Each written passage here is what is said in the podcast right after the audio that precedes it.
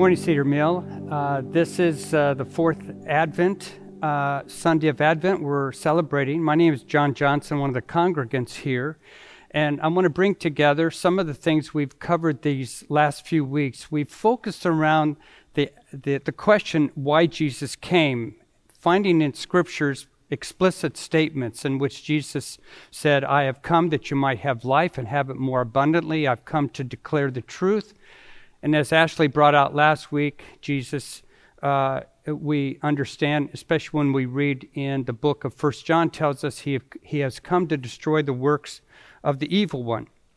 On this fourth Sunday of Advent, I'd like to look at another passage. It's not as explicit as the others, but it does tell us why Jesus came.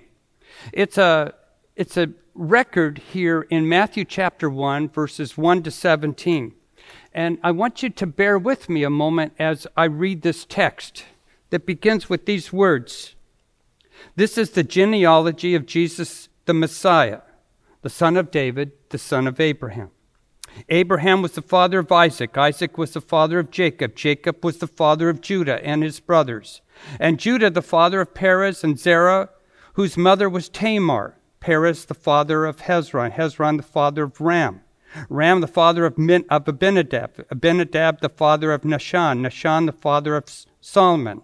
Solomon, the father of Boaz, whose mother was Rahab. Boaz, the father of Obed, whose mother was Ruth. Obed, the father of Jesse. And Jesse, the father of King David. Are you still with me? It continues. David was the father of Solomon, whose mother had been the Uriah's wife. Solomon, the father of Rehoboam. Rehoboam, the father of Abijah. Abijah, the father of Asa. Asa, the father of Jehoshaphat. Jehoshaphat, the father of Jehoram. Jehoram, the father of Uzziah. Uzziah, the father of Jotham. Jotham, the father of Ahaz. Ahaz, the father of Hezekiah. Hezekiah, the father of Manasseh. Manasseh, the father of Amon. Amon, the father of Josiah. And Josiah, the father of Jeconiah and his brothers at the time of the exile to Babylon. All right, hang in. Just one more section.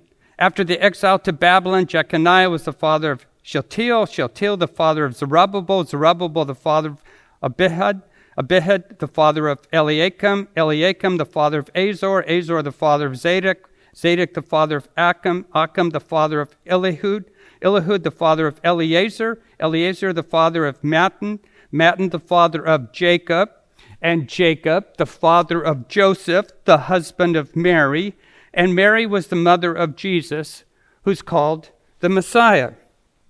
Now, yes, it is a strange way to begin the New Testament. Open the book of Matthew. Beginning a sermon with a two minute reading of lineages is tantamount to, I suppose, homiletical suicide. On the surface, it has all the fascination of government tax code. Why begin this way? And what does it mean? And what is Matthew saying? And why is it really we should pay attention? Maybe we could say it was just the way of the writer Matthew, who was a tax collector, let's assume, who was fascinated with records. Which, if, the, if this was the case, Matthew would have difficulty, would have had great difficulty, especially in today's age of being published. Were this book sent as a proposal, this, I imagine, would be the response. Dear Matthew, overall, the story you write has suspense, has some mystery, has a lot of good characterization. But some improvements need to be made, especially with the introduction. You may want to consider deleting it. The easiest decision a reader can make is to stop reading. And readers will stop reading your book after the second or third verse. Those who read in today's culture, and there are not many who read in today's culture, have the attention span of a gnat. Did you not learn anything from the book of Numbers as well as Chronicles? And by the way, those books don't sell. Have you noticed, in fact, when you open a Bible, typically a Bible that has uh, been opened and used will find Chronicles and Numbers are the clean pages of the book. Genealogies are nice for people who are reading into reading loan title reports or prefer to use their weekends doing archival research rather than watching the timbers, but that's a really small market. Do we need to know really who fathered who? And here you must be more creative. The net language is hopelessly redundant. 27 times the father of. Please try to use a thesaurus. All the best in your new venture, your friends at IVP. But here's how I imagine Matthew would reply Thanks for your advice, but I'm not really trying to please the market. It's not about establishing a national platform and determine what sells, but what God's called me to write. And by the way, I actually think this is an appropriate, if not necessary, introduction because it explains Christmas, which most people have no clue. Just look at the market for inflatable snowmen. All the best, Matthew. Now, maybe Matthew started it because he's into lists, or maybe, maybe he began this because he's connecting the words with the Old Testament. If you go to Genesis 1 and you go to Matthew 1, they both been, begin with these words, the book of Genesis. So maybe Matthew begins here to serve notice that he's now describing a new world that's been created with the coming of the Messiah. A new world to, in a sense, heal the broken one. But I want to throw this out that more likely Matthew begins with the genealogy with the genealogy to build a fundamental foundational case that Jesus came in the flesh. He came into our earthly story with the DNA that goes back to the beginning uh, of Israel. But why does this matter, really? So, what does this have to do with us? What is it about the incarnation we need to understand, especially this time of year? Well, let me give you four reasons. First of all, Christ has come in the flesh, and Matthew is underscoring this to tell us he came to connect with humanity. He came to unite us with God. Unlike Roman pagan gods that separated themselves from flesh and blood and kept their distance in some mythic role, Jesus entered into our story, Matthew is telling us, in the flesh, in the here and now, rather than conduct affairs remotely. He didn't get in and out as quickly as he could. He didn't come as some imaginary nor celestial being. He didn't come virtual. He didn't connect via podcast or Zoom, appears a hologram mapped electronically. His coming was analog, not digital. Incarnational versus excarnational.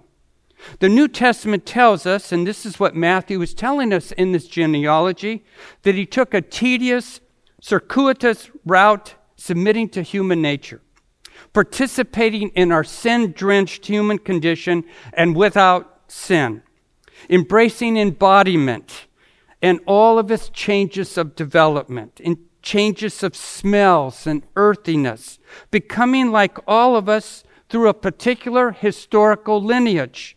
To what? To ground himself in human history, which is underscored in many passages. John 1:14, the word became flesh. Philippians 2, 6 and 7.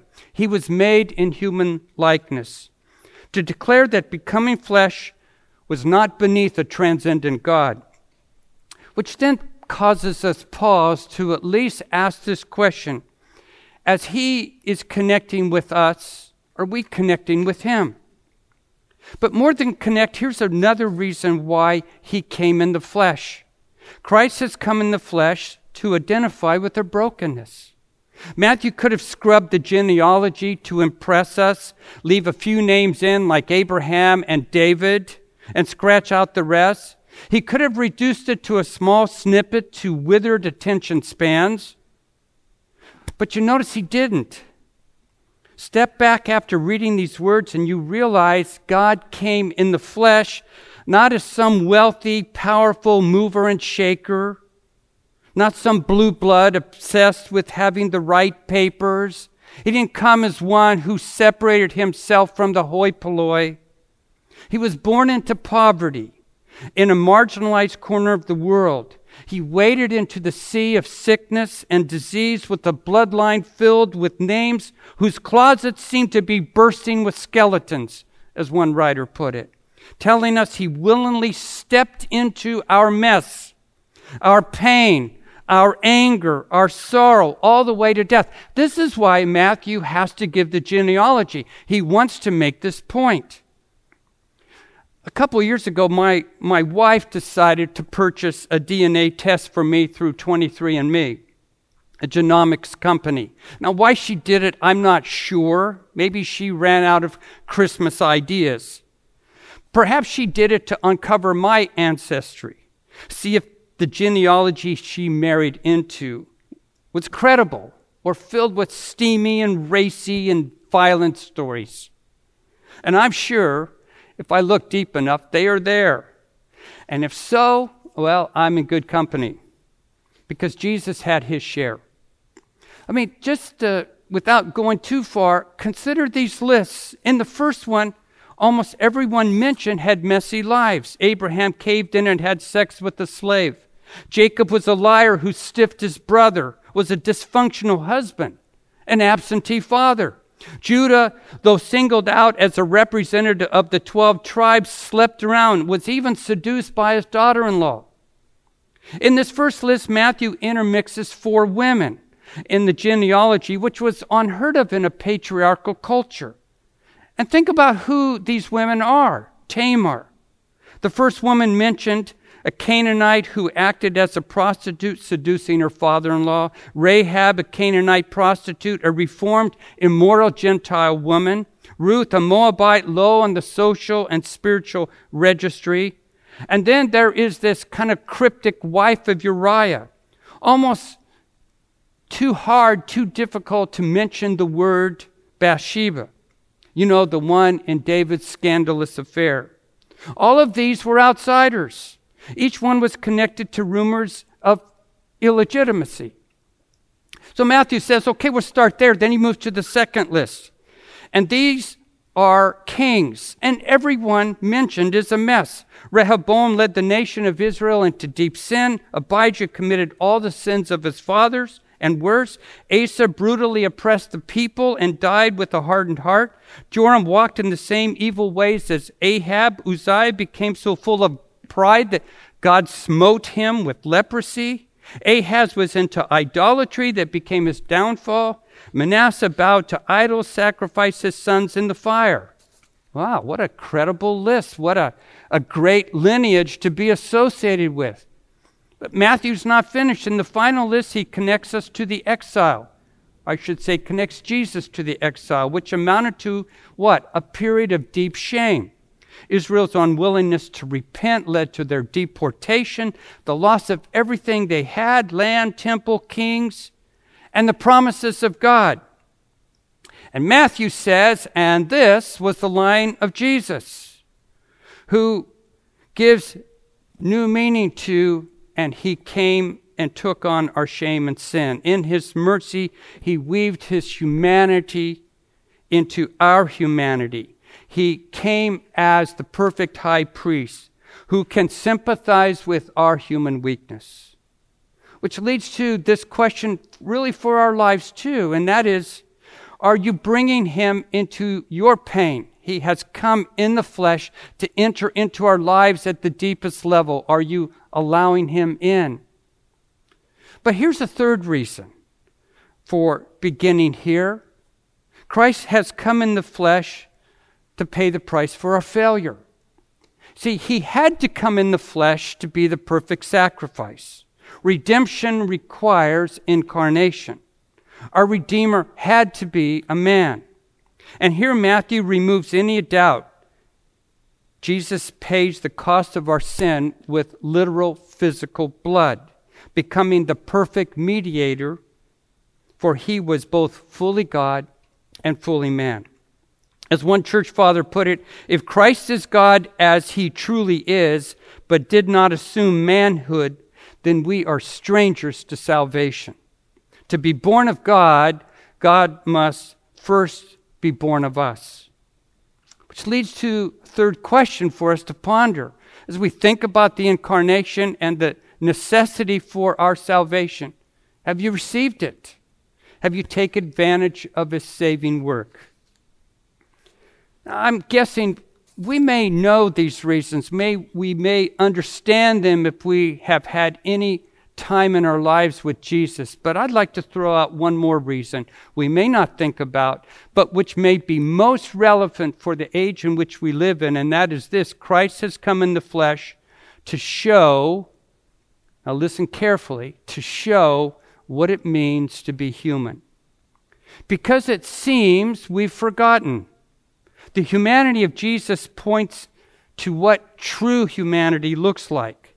It stands as a corrective to our excarnational age, where technology has enabled us to have a disembodied presence in the world. Think about it. Much of our present technology is not just shaping the world out there, it's remaking us from within. We live under a, a regime of screens that comprise much of our lives, leading both to boredom and worse, withdrawal. I mean, look around. Our age has become largely one of virtual relationships with friends on Facebook we've never met, with worshipers who worship in a virtual sh- church, where we listen to pastors on screens and claim we're part of a church with people we've never met which, if you think about it, leaves us disconnected and unable to enter into one another's lives, let alone one another's pains. If it was necessary, this is the point I'm, I'm making here. If it was necessary, so necessary for God to enter into our world and take on our humanity and become flesh and touch our lives, should we settle for lives that have become so defleshed? Should we accept a way of life becoming more and more disengaged, a life becoming more and more impersonal and impermanent? Because this is what an excarnational existence does. And in the process, it makes us shallow and isolated and lonely and narcissistic because we begin to more and more curve in upon ourselves and we end up with more with a facade than with authentic community. For we can't really know one another apart from embodied reality. We can't hear the tone of one's words if we're not flesh to flesh. We can't see the facial expressions that reveal feelings. We can't watch body movements that convey distance or intimacy. We lose our humanity and our community as I was thinking about this, I was reminded in the early church there was a heresy called uh, Docetism that claimed, and it was really quite popular in the day, it claimed a quote, higher Christology, unquote. That Jesus, well, he would never mess with coming in the flesh and becoming our mess. That would be, that would be way above a transcendent God. He only appeared to be human. He was only spiritual. But as theologians rightly came to understand, this snaps the lifeline between God and humanity. Could it be just a question that we are allowing the ancient heresy to creep back in? We you hear it when people say, I'm into spirituality, I'm just not into church. I'm not into the messiness of people and lives because that's what church is. It's a mess. I know, I've pastored 36 years. I saw it up close. But this is the mess because we are human, we are flesh. And there, is incre- there are increasingly those who would like to say, I'll just stay above it in my spiritual cocoon. But that's exactly what the Docetics believed about Jesus. Could it be that Christmas maybe as much as any time, if we're really listening, really listening, could it be that, that the incarnation of Jesus is one of the most important truths we need to recover? That it's God calling us back to our humanity, calling us back to being incarnational as well, carrying out hopefully the demand of 1 Thessalonians 1 6 be ye imitators of Christ. Maybe more than ever, Christmas stands if we're listening to a call to come back to our humanity, to be literally and physically present, to be the body of Christ, not virtual, but actual.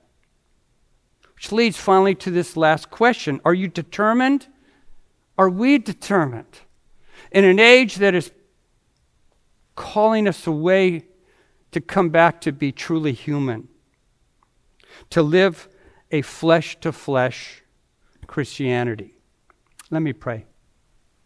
Dear God in heaven, help us, God, in this day, in these times, in this week, to realize that we follow a Messiah who came in the flesh, who could only come in the flesh to take on our humanity, to not only save us, but to show us how we must as well live. May the church, may this church, in a very incarnational way, be the physical presence of Christ. And we pray this in Jesus' name. Amen.